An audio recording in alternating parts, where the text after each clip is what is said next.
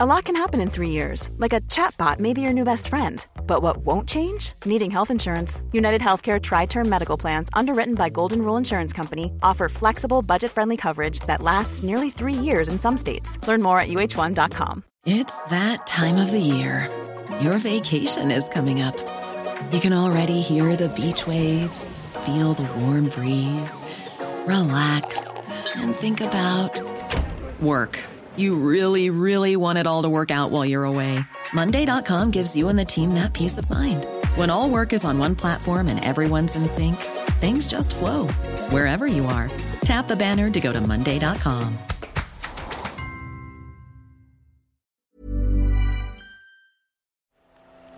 The Telegraph. The Telegraph. Podcasts.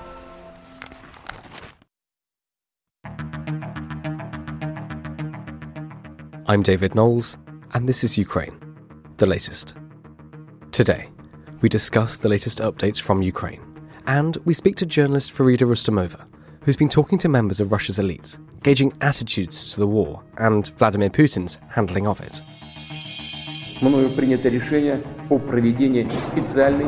This hideous and barbaric venture of Vladimir Putin must end in failure. Nobody's going to break us. We're strong. We're Ukrainians.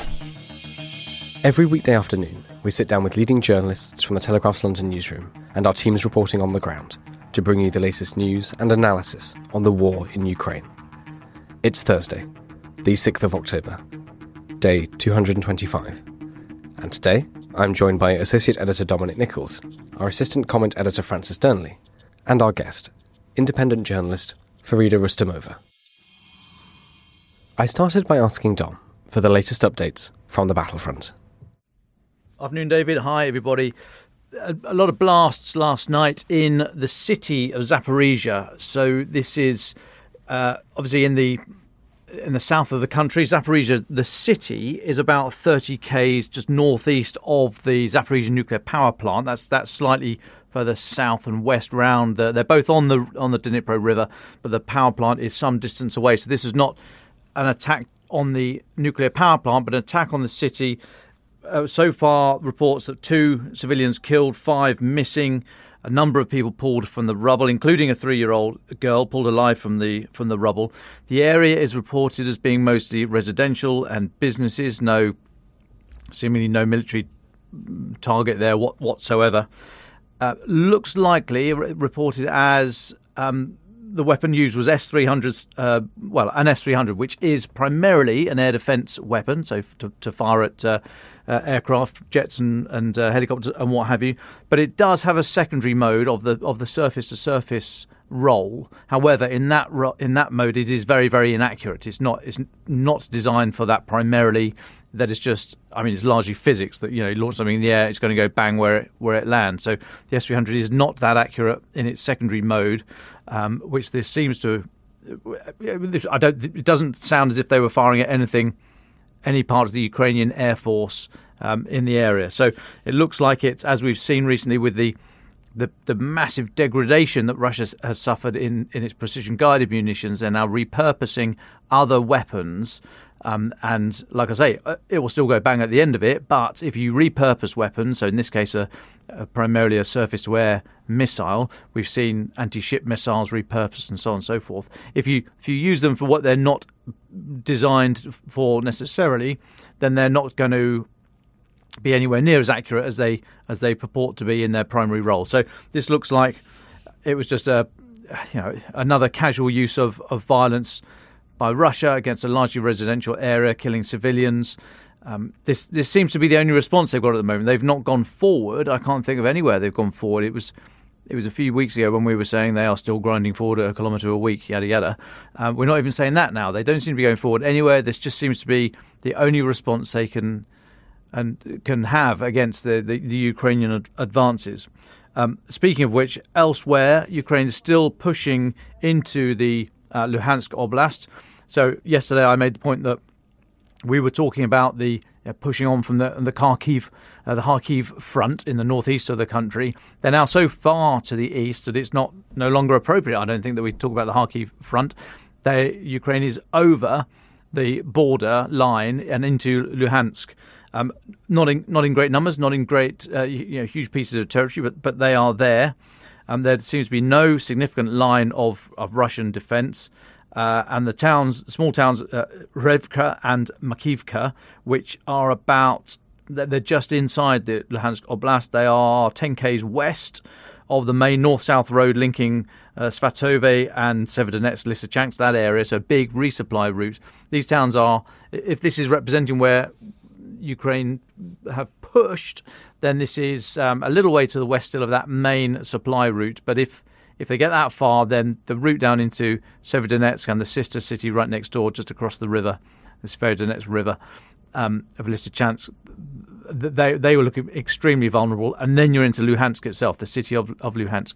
And of course, this is significant not only because it's maintaining that momentum, and it seems as if Russia have yet to uh, coalesce around any form of geographic entity to, to, to hold a line of defence and start, as they would wish, to start pushing back. But of course, it's it's particularly significant because it was only last week that, that Putin had his great rock and roll concert to um, you know, annex territories and say everything's going swimmingly. And the first thing that happens is he lost the city of Liman, and now he's losing towns inside the Luhansk Oblast. So very, very significant there also pushes uh, Ukraine pushes in in the south around Kherson.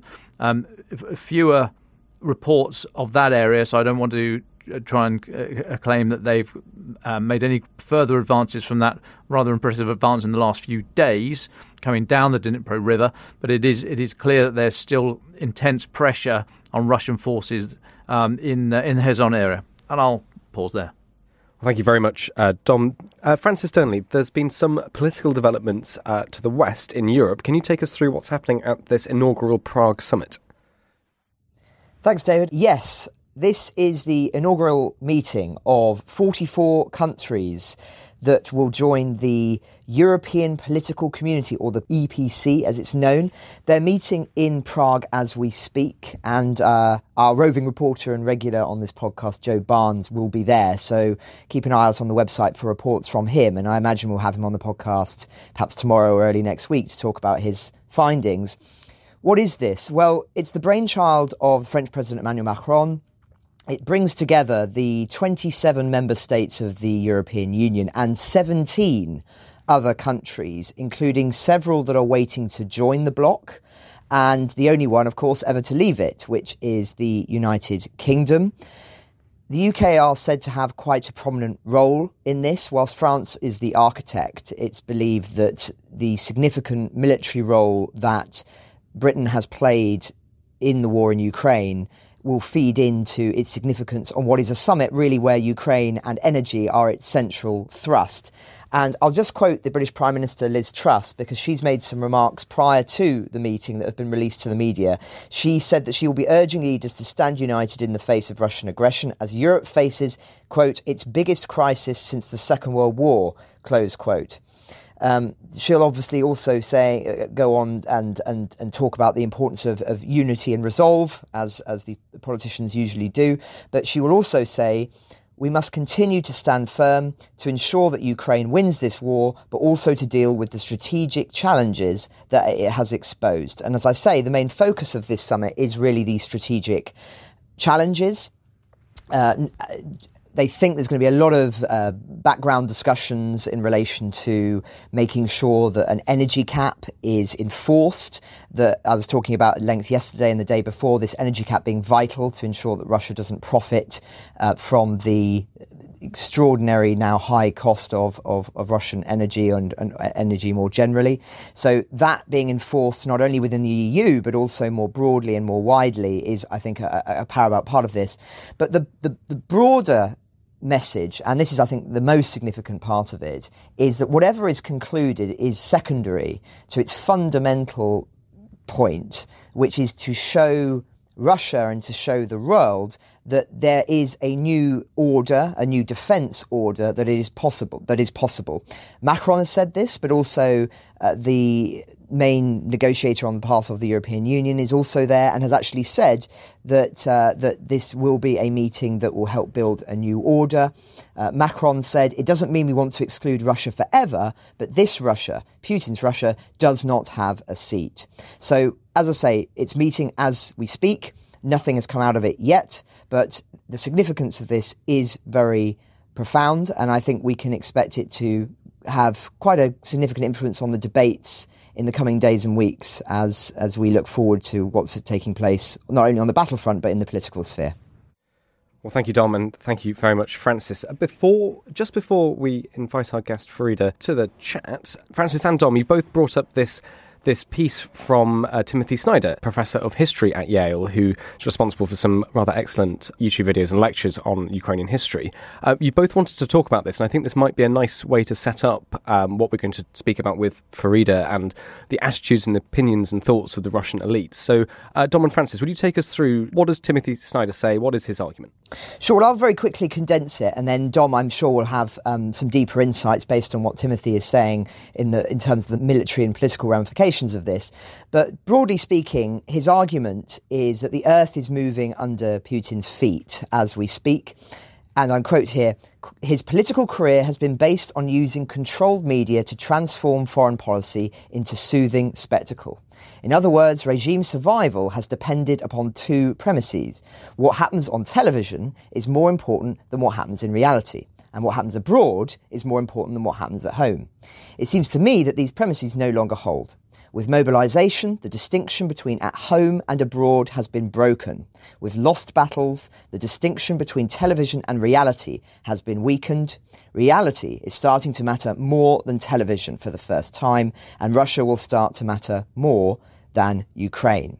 He then goes on in the piece to talk about prominent Russian political figures who are calling for further escalation of the war and who are mocking Russian high command.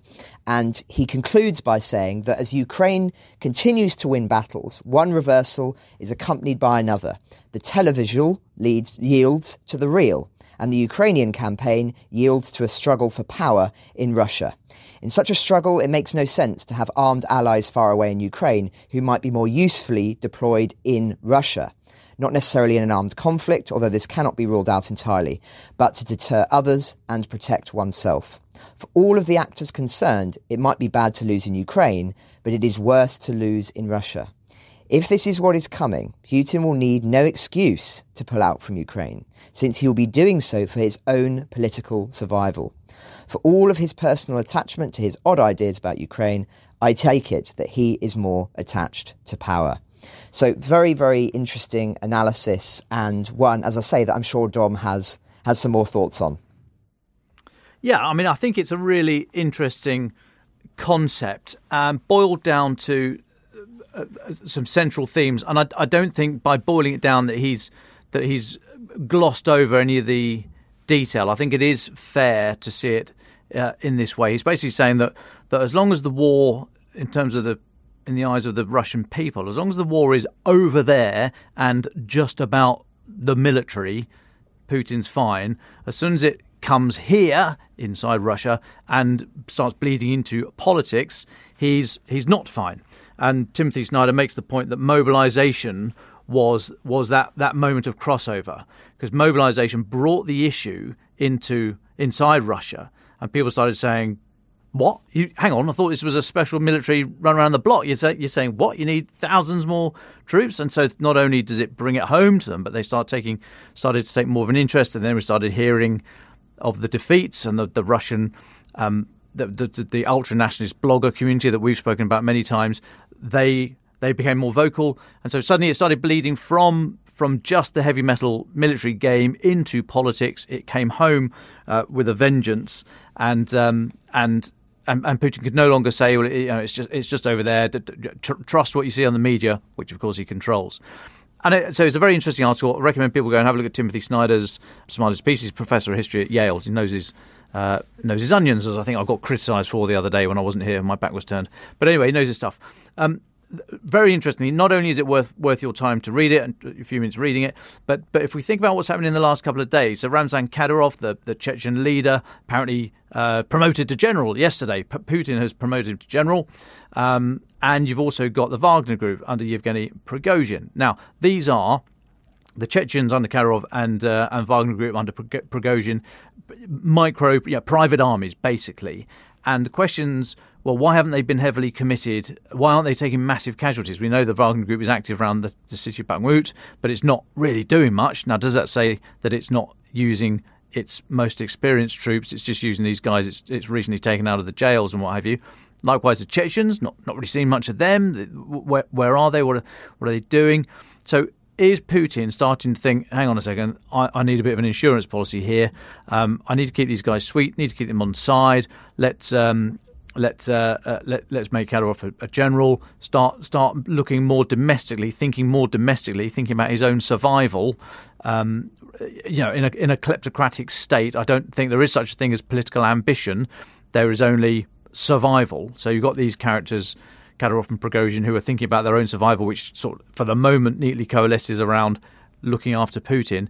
And I just wonder if the war coming home to Putin means that he's not using these, let me say, more experienced troops to win the war, is now his mind starting to think about winning his own survival, the, the, the elongation of his of his regime. And we saw last night footage of um, some Wagner Group people being very heavily arrested by uh, we think Russian military people, or there seems to be a bit of a power spat between Sergei Shoigu, the defense minister, Yevgeny Prigozhin, the head of the Wagner Group. So there seems to be some sort of internal power dynamics around here, which which play exactly into what Timothy Snyder is saying. So so all in all, very interesting piece, and and and with a very very uh, uh, contemporary feel to it.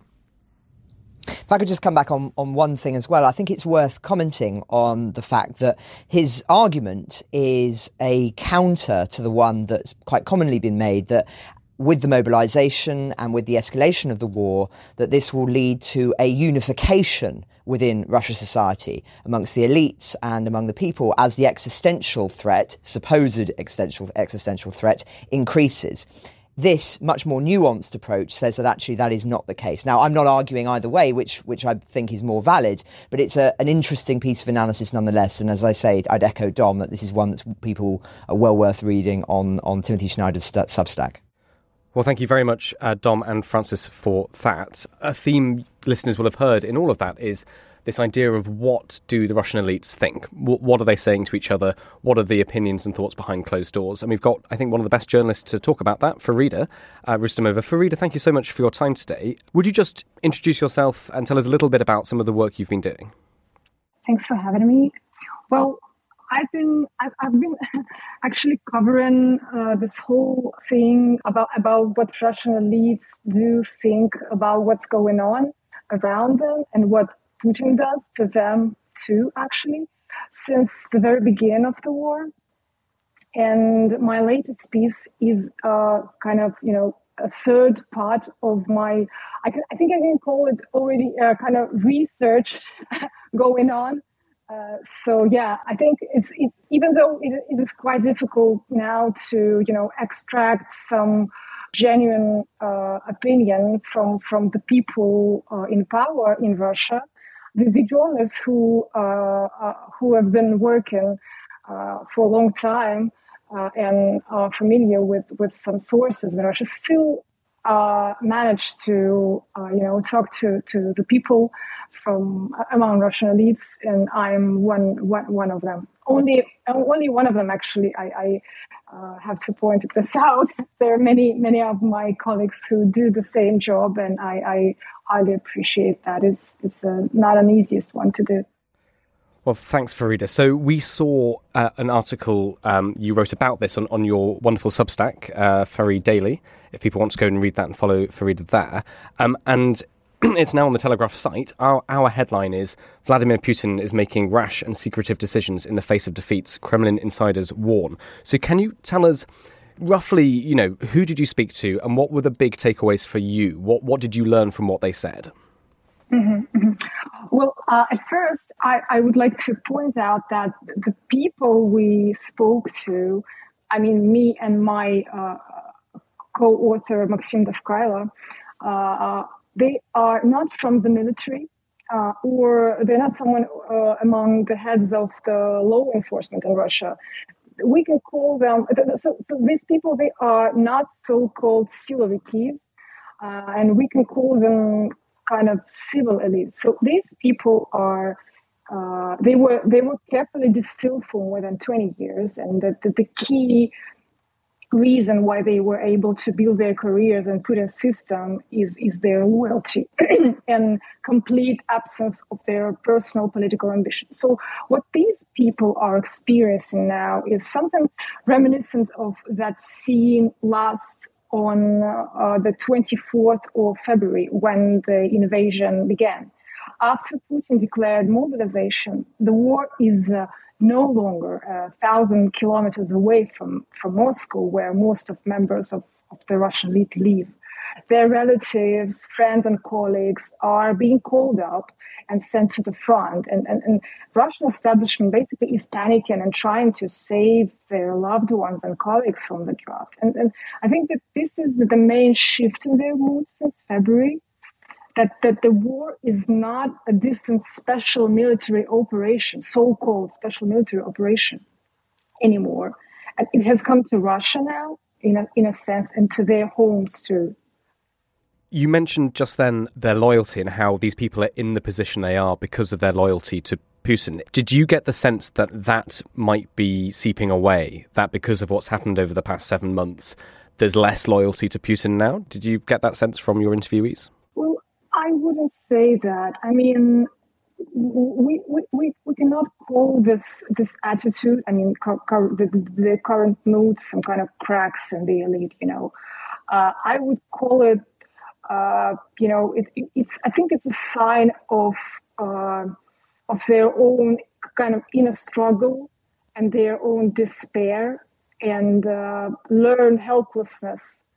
They, they realize that the civil elite, they realize that they cannot oppose to this, that they simply don't have enough resources. Again, as I said, they were distilled, uh, and the main criteria was was that they they do not, they cannot, you know, organize among each other. They cannot build any any structure or I don't know, or even even we can say that they, the, the, criteria was that they are not able to organize any kind of coup, you know. So uh, I, I, I don't think that they're they can be uh, they can oppose inside of them. I mean, to those things that are happening, what Putin is doing, but they're not able to express it in any way. Just I mean, I, I think that even even among each other. I don't think that they even discuss the, the, those questions among each other.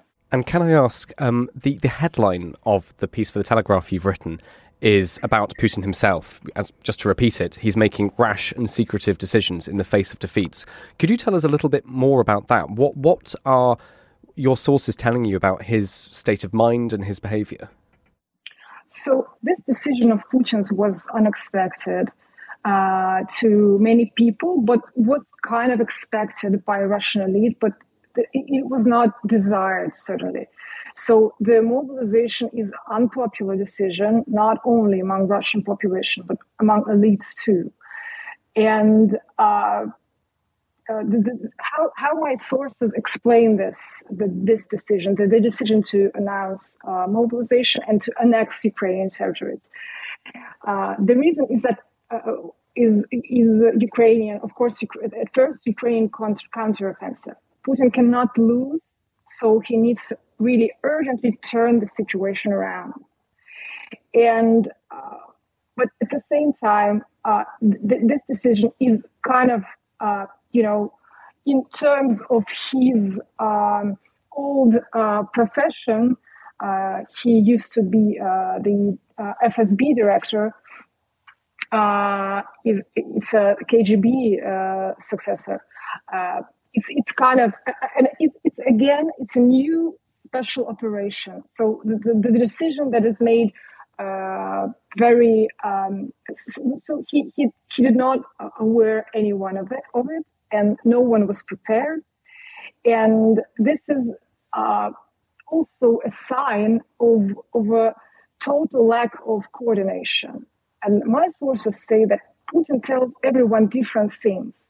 So basically, there is no center of, of, of decision making.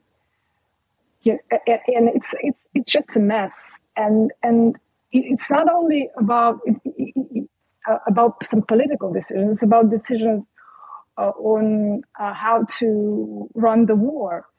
And nobody, one of my sources, he, he, he joked that uh, nobody knows what we, I mean, Russian army, what we were doing in Kharkiv. No one has a clue. Uh, and, I think this is a very telling uh, quote.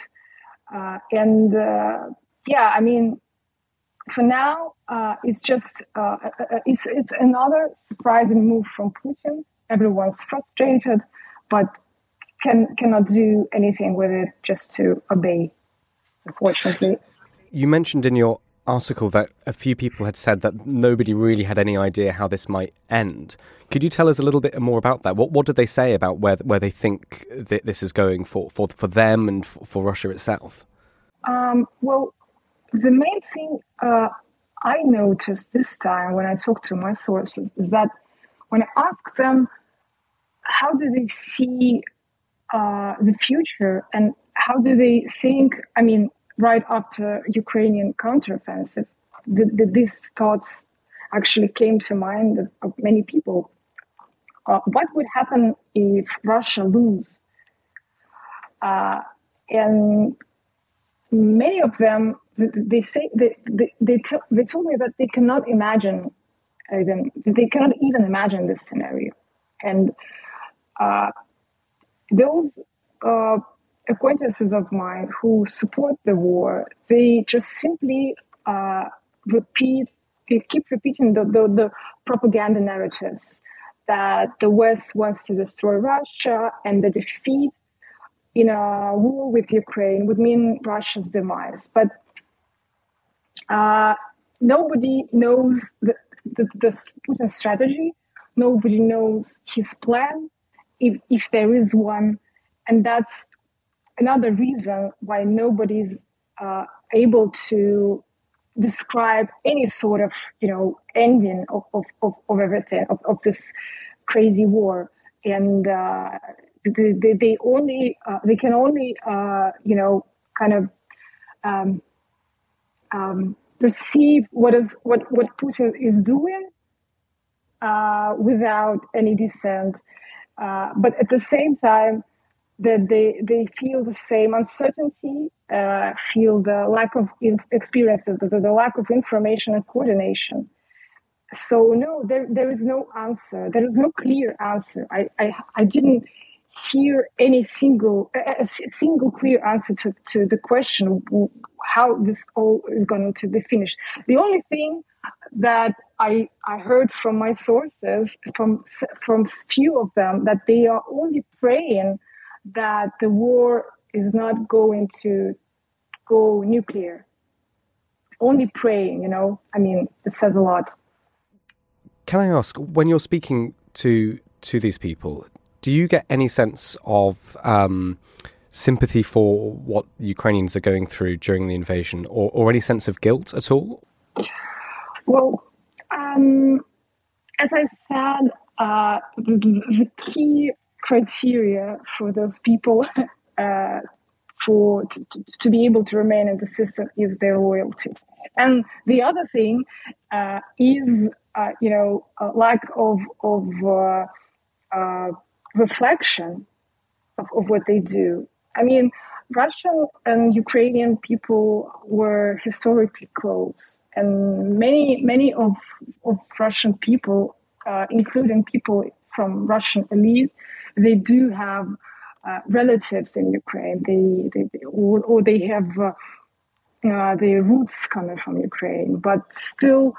Um, those who, my acquaintances, some of them who don't, who, who actually don't support the war, but they are trying to convince themselves that they are doing the right thing, remaining in the system.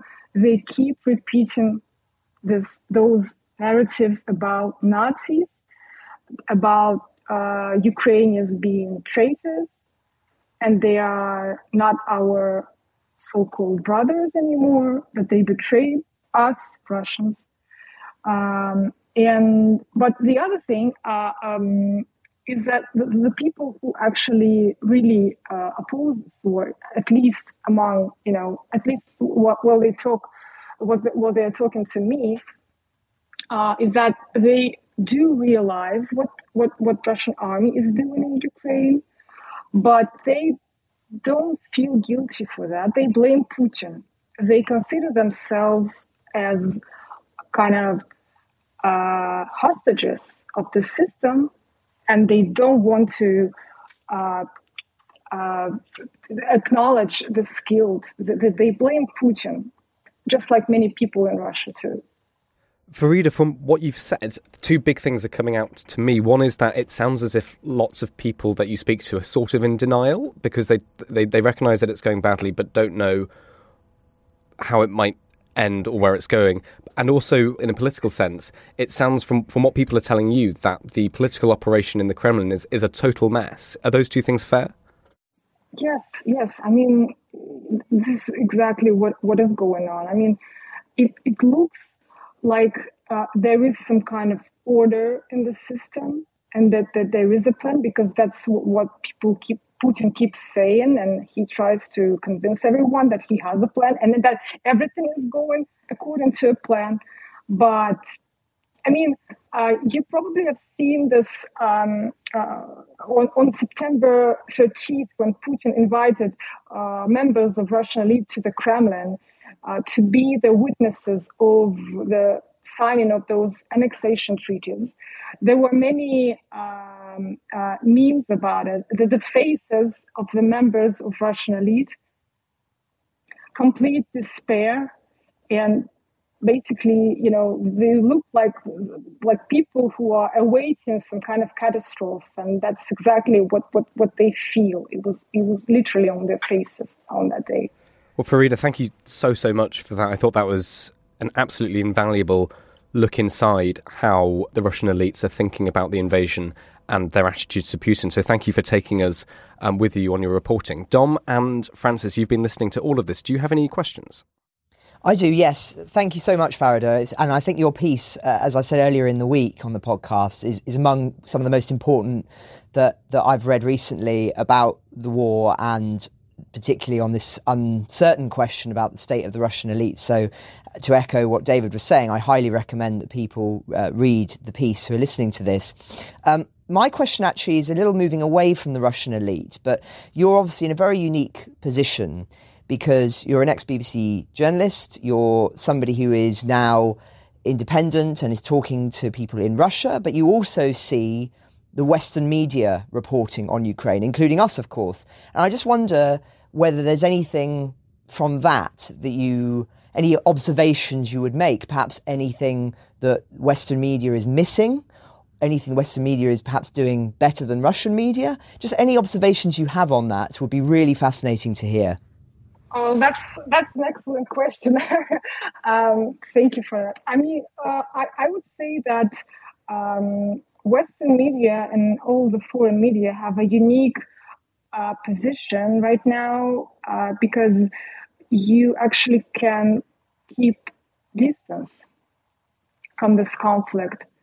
I don't mean that you are, I don't know, cold or um, non sympathetic, but uh, that you can be kind of, I don't know, uh, we'll, we'll keep this journalistic position uh, more, I mean, I mean, more, like more clear than, than, than, Russian journalists, for example, because us Russian journalists we're on a, we're finding ourselves in a very difficult position because uh, on the one hand you have to uh, stay uh, objective, but it's so very hard in this conflict because you are kind of part of it just because you're Russian, and it is true. And I think that the distance that that the I mean, thank God that we have uh, Western media uh, covering this conflict because otherwise, I think we just wouldn't wouldn't have any clear and unbiased judgment. Uh, I mean, totally unbiased because, uh, as I said, for Russian journalists, it's an extremely hard a challenge uh, right now to to cover uh, all the aspects of this conflict. Thank you for that. And just one final question from from me, if I may, which is relating to that. Um, how much Western media do you think the average member of the Russian elite reads? And w- what do they read if they do? Well, I think that uh, actually many members of Russian elite do read Western media. They do uh, speak English and they do read in English. Um, you might have seen many uh, interviews uh, in, in, for example, British media or or American media. Uh, I mean, interviews with with the, with uh, Russian oligarchs or uh, I, I, don't know. I mean, one of the people who come to my mind right now who speaks fluent English is, is Russian Prime Minister Mikhail Mishustin. And I'm absolutely sure that he knows, uh, that he keeps reading uh, the Western media uh, when he has time, of course. Um, I think that uh, they actually, uh, this double thinking is one of the reasons why they do read uh, Western media. And also, the other reason is that they, they actually have to get uh, some uh, actual information somewhere. I mean, they cannot. Uh, they don't need to consume propaganda because they already know what, what, what they're telling there. I mean, the, the Putin's propagandists. Uh, but they need to uh, uh, get the, the, the, the, real picture of what is going on in in order to at least in order to be able to save their money, for example, uh, to be able to uh, save their property, and to to to be uh, generally uh, aware of, of what's going on, to be able to care about their families too, in these uh, circumstances when they are all being sanctioned. So yeah, I mean, I, I, I'm absolutely sure that they uh, reading and watching everything very carefully. Farida, hi, it's uh, Dom here. I wonder if I could jump in, please. Uh, it's absolutely fascinating. I'm I'm really interested in in your view on whether the, the elites you describe have the, the psychological scaffolding to uh, well contemplate and process defeat because they won't they won't have grown up in the with the with the democratic sort of systems and understanding that that that we would recognise, uh, and the sheer mental effort it must have taken them for their entire career, their lives, to survive in, in the system over there. So I just wonder if if you if you think how how was the defeat in Afghanistan perceived by these by these people? How was the 1991 coup perceived by these people? Are they ready to take on board the the thinking about uh, or the effort about how to think about a a defeat, let alone what to think about it and what to do about it. I mean, are they are they going to crumble? Is it is are the institutions ready for what this what it might mean? I'm not I'm not counting any chickens about the the, the, possible outcome of the, of this war, but I just wonder if the, if the elites have, have ever had to contemplate an actual political and military defeat. Thanks. Well, I think that uh, they are ones who realize that Putin actually, but Putin's propaganda machine is so very uh, developed that it can literally uh, make the win of, of, of basically anything. I mean, you, you already have seen that uh, Russia actually, last week, Russia annexed uh, the territories it cannot actually control uh, and th- this is the thing that th- they can repeat this, reproduce it with with uh, at the moment when Putin will realize that that he can announce that Russia has won this had won this war and and and the war is over. I mean, it's just a fantasy, but I, I'm sure that. Uh, it's one of the possible scenarios, and the people in the system do realize that. And the other important thing to know is that uh, even though they do not consume uh, propaganda uh, so much, I mean, compared to uh, general public in Russia, uh, but still they have this, uh, you know, the, those narratives in their mind because they keep well, at least because Putin actually is is is uh, uh, reproducing them uh, in, when he's talking to to uh, his um, uh, to, to, the civil servants. at least it's what, what, my sources say that, that they say that it is it is true, and I think that the other thing is. Uh, the other important thing is that they consider themselves and, and they consider Russia as the grand successors of the uh, World War II victory. And they just keep, you know, convincing themselves sometimes that they are uh, the successors of, of that uh, old uh, heroic past. And uh, they are trying not to they're in denial. They try not to think of, uh, of a possibility of, of the defeat and uh, i think that they do not uh, you mentioned the war in afghanistan I, I don't think that they even you know I don't think that, that they consider uh, this this this war as uh, they have this uh, magnificent skill of maneuvering and navigating everything that is, you know, inconvenient to them. So I, I'm not sure that they really actually, you know, have this the the, the, the reflections of the past. Thank you. I've got just just a couple more. Um, one one for me and one that one of our, our listeners very kindly put into the, the, the chat bar on the Twitter space. Uh, we do read all the comments that, that, that go in there, and, and, and, please do please do put uh, put comments in put comments and questions. Uh, and the question from the listener is: what what are what's the motivation of these people to talk to you? Um, are they are they getting something out of the out of the attention that, that that you give them? Are they trying to clear their conscience? Just why why do they feel the need to talk to you? And separately, and sort of slightly clunky and not not not very linked at all.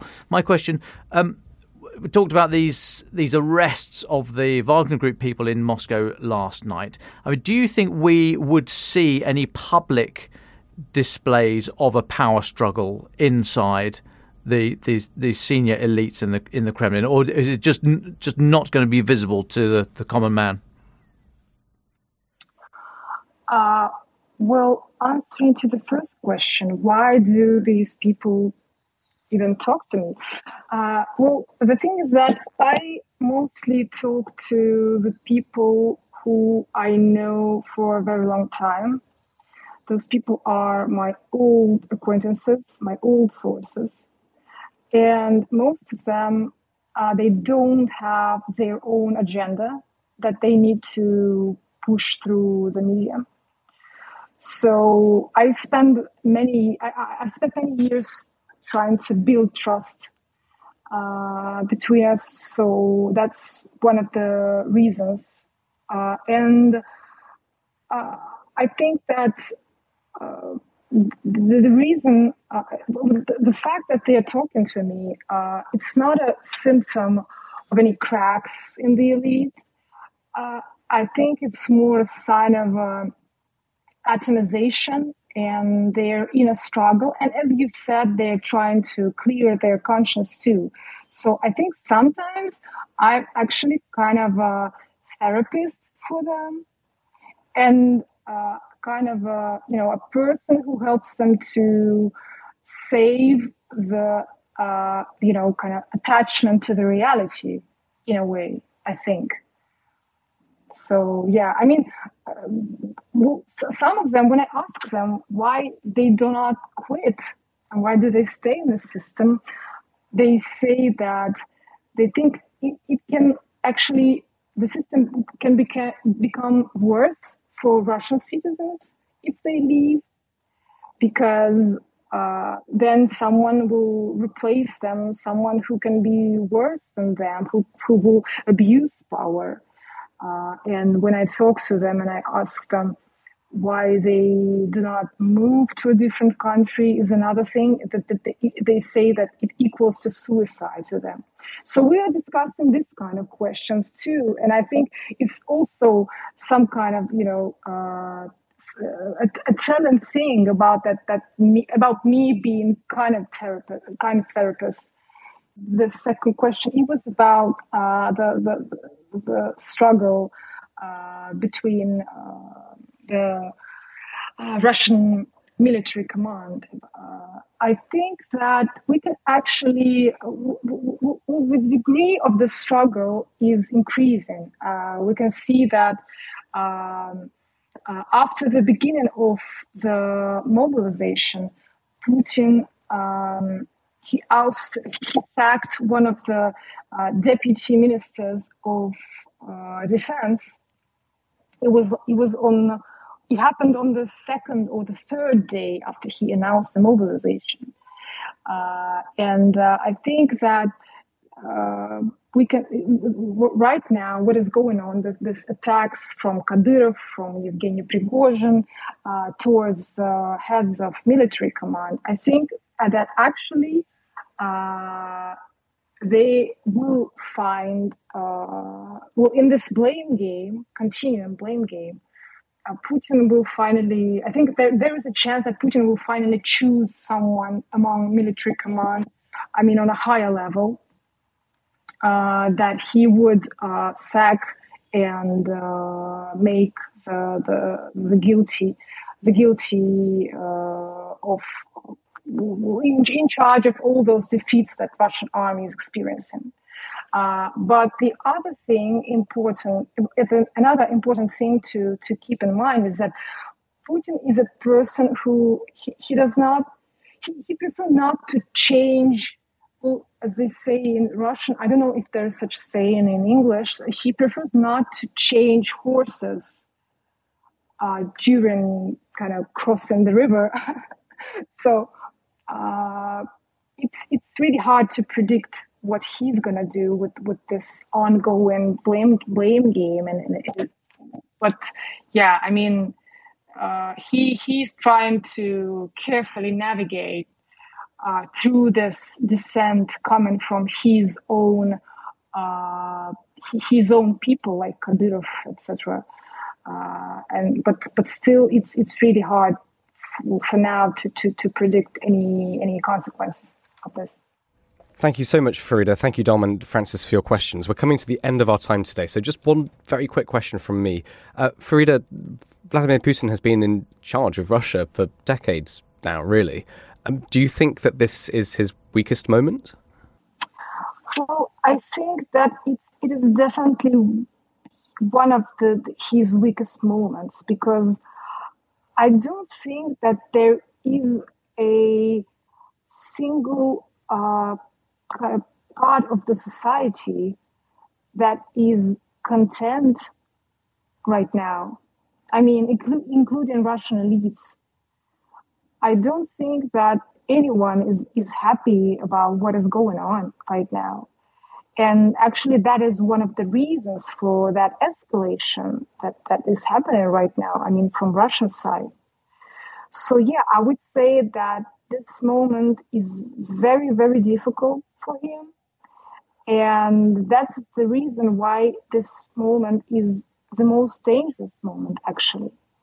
I don't want to, you know, kind of be this uh, most pessimistic person in the room, but I'm afraid I have to because he uh, he cannot he, he does not he does not have the skill of losing, and it's quite dangerous. I think. Farida, is there anything we haven't asked you? Is there anything you, you, you think our listeners should should know or understand? I mean, I, I would only add that uh, we should all carefully uh, watch uh, the what is going on in Russian society right now because uh, well, as we all know, uh, Russian cur- current regime is very strict towards the people who show, who openly show their dissent, and still we have seen quite many protests after the mobilization started in uh, Dagestan, in Buryatia, and other, other Russian regions who suffered from this drought the most. Uh, and I think it's, it is uh, quite an interesting uh, thing to watch uh, after right now because uh, many people are, you know, kind of speculating about Russian separatism uh, that can be caused by this war. I'm not sure about this. I wouldn't say that there are signs, any signs of separatism, but I think it is very, very important and interesting to uh, to know how different Russian minorities, what is their perception of, of what's going on and, and, and of, of this particular moment of, of mobilization when when when Putin is asking these people literally to um, sacrifice their lives. I mean, he didn't ask for this for 20 years, and this is the first time when uh, the Russian government actually rec- recruiting people actively to join them in, in, in any sort of uh, I'm sorry for this word for any sort of activity. You know, I, am not sure that we can call uh, the war kind of activity, but it's. It, I mean, I, I, I, think that this it, it's kind of mobilization against demobilization that was happening for 20 years. So it's it's a very interesting moment. Well, thank you very, very much, Farida, for all of your time today and for ask, answering all of our questions. Um, we, you know, we brought you on to give us that insight into what Russian elite might be thinking, and I think it's been absolutely fascinating and, and revealing listening to you and listening to you talk about some of the conversations you've been having. Francis, I know you have one quick update on Elon Musk, and then I'll go to everybody's final thoughts, please. Sure, thanks, David. Earlier this week, I spoke about Elon Musk's tweets on the issue of Ukraine. Now, as I said then, there's no reason to think that his analysis is any better than anyone else's, but I return to it now because there's been some updates in this space, because his arguments and the reaction to the arguments, I think, are indicative of broader debates that are currently taking place in Western media and amongst Western political elites. Um, so I think they are worth returning to and, and discussing very briefly.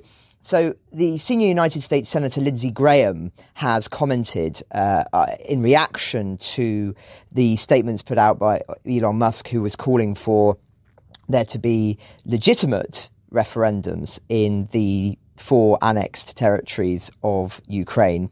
And Lindsey Graham has said the following with all due respect to Elon Musk, and I do respect him, I would suggest he needs to understand the facts of the Russian invasion of Ukraine.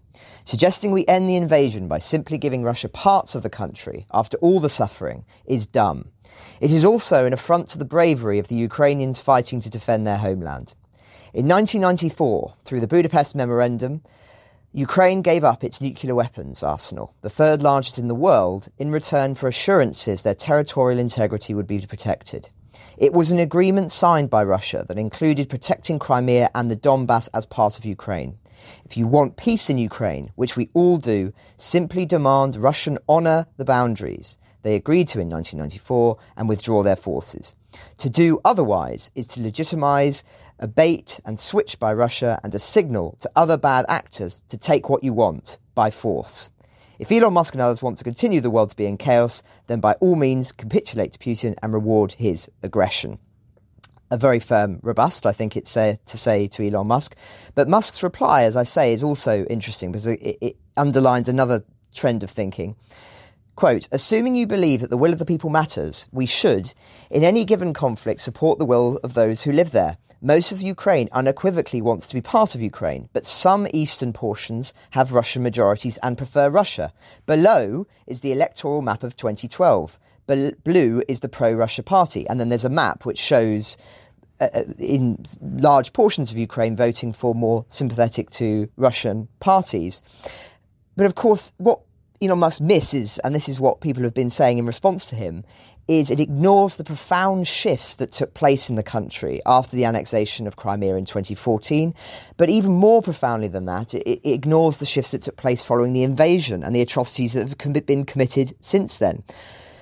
But even if it were true, of course, that, that there were large parts of the country that were leaning more towards Russia and wanting to belong to Russia, there are many reasons, of course, why people might vote for a pro-Russian party. It doesn't mean that they're necessarily wanting to to join Russia. It might be a repudiation of the elite in Kiev. It might be the candidates that have been put forward. It's complex. It's a complex democracy always is, but this nuance uh, that we, of course, try and do on this podcast is bring in and inject some of the nuances into this very, very complicated situation. Seems to have been missed by by Mr. Musk and is being missed by many commentators.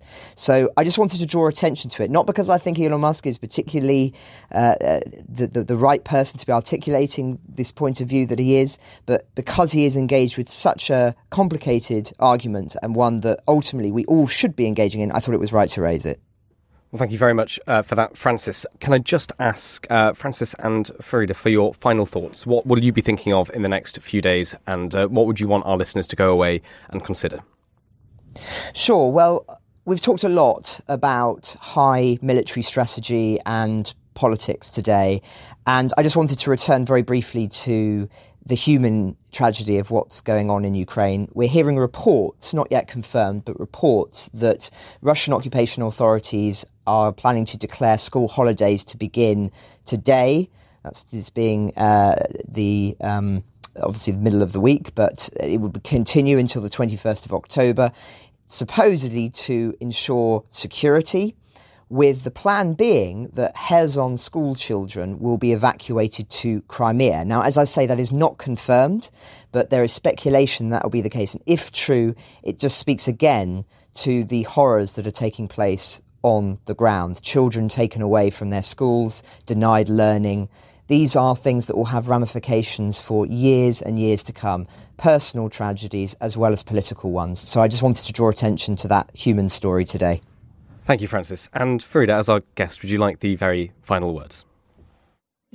Um, I, I, I just want to thank you for having me, and I, I, I would share. I want to share with you what I'm gonna follow carefully in the upcoming days. Uh, as all of you know, uh, Russian authorities organized this uh, annexation of Ukrainian territories, but uh, the Ukrainian counteroffensive is continuing, and the Ukrainians, Ukrainian army continues to regain their territories. And the most interesting thing that I'm uh, I'm following right now is that I, I wonder how Russian authorities will get out of a situation where they have no control over territory that they have claimed as their own uh, and it's it's uh, sometimes it, it, it, can be funny, you know, to to follow uh, all those excuses that they are uh, uh, that they are trying to uh, push right now through the media. So yeah, I, I would highly recommend everyone to to read those comments of, of Russian officials about the subject. Well, thank you very, very much, Dominic Nicholls, Francis Dearnley, and Farida Roustamova, our guests, for your time and your thoughts today. Um, but just before I finish, Farida, how can, if people listening today, if, if they want to follow you, want to follow your writings, where should they look and how do they follow you? Um, well, my, my, my um, big articles are coming out on my Substack. It's called Faridaily. Uh, and I, I publish uh, Russian and English versions of, of my articles there. And uh, I also uh, I have a Telegram channel. Telegram is a, a very popular messenger uh, in uh, Russia. I also have a Telegram channel that I would recommend to follow to those who can speak Russian a little. So yeah, please, please follow those channels. Uh, by following them, you're supporting my work. Thank you very much.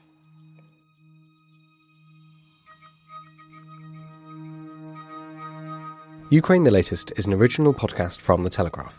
To stay on top of all of our Ukraine news, analysis, and dispatches from the ground, subscribe to The Telegraph. You can get your first 30 days completely free at telegraph.co.uk forward slash audio. You can also listen to this conversation live at 1pm each weekday on Twitter Spaces. Follow The Telegraph on Twitter to make sure you don't miss it. If you enjoyed this podcast, please consider following Ukraine the Latest on your preferred podcast app. And, if you have a moment, leave a review, as it helps others find the show. You can also get in touch directly to ask questions or give comments by emailing podcasts at telegraph.co.uk. We do read every message. And we're especially interested to hear where you're listening from around the world. Ukraine the Latest is produced by Louisa Wells, Giles Gear, and Maddie Drury. And today on Twitter, Claire Hubble.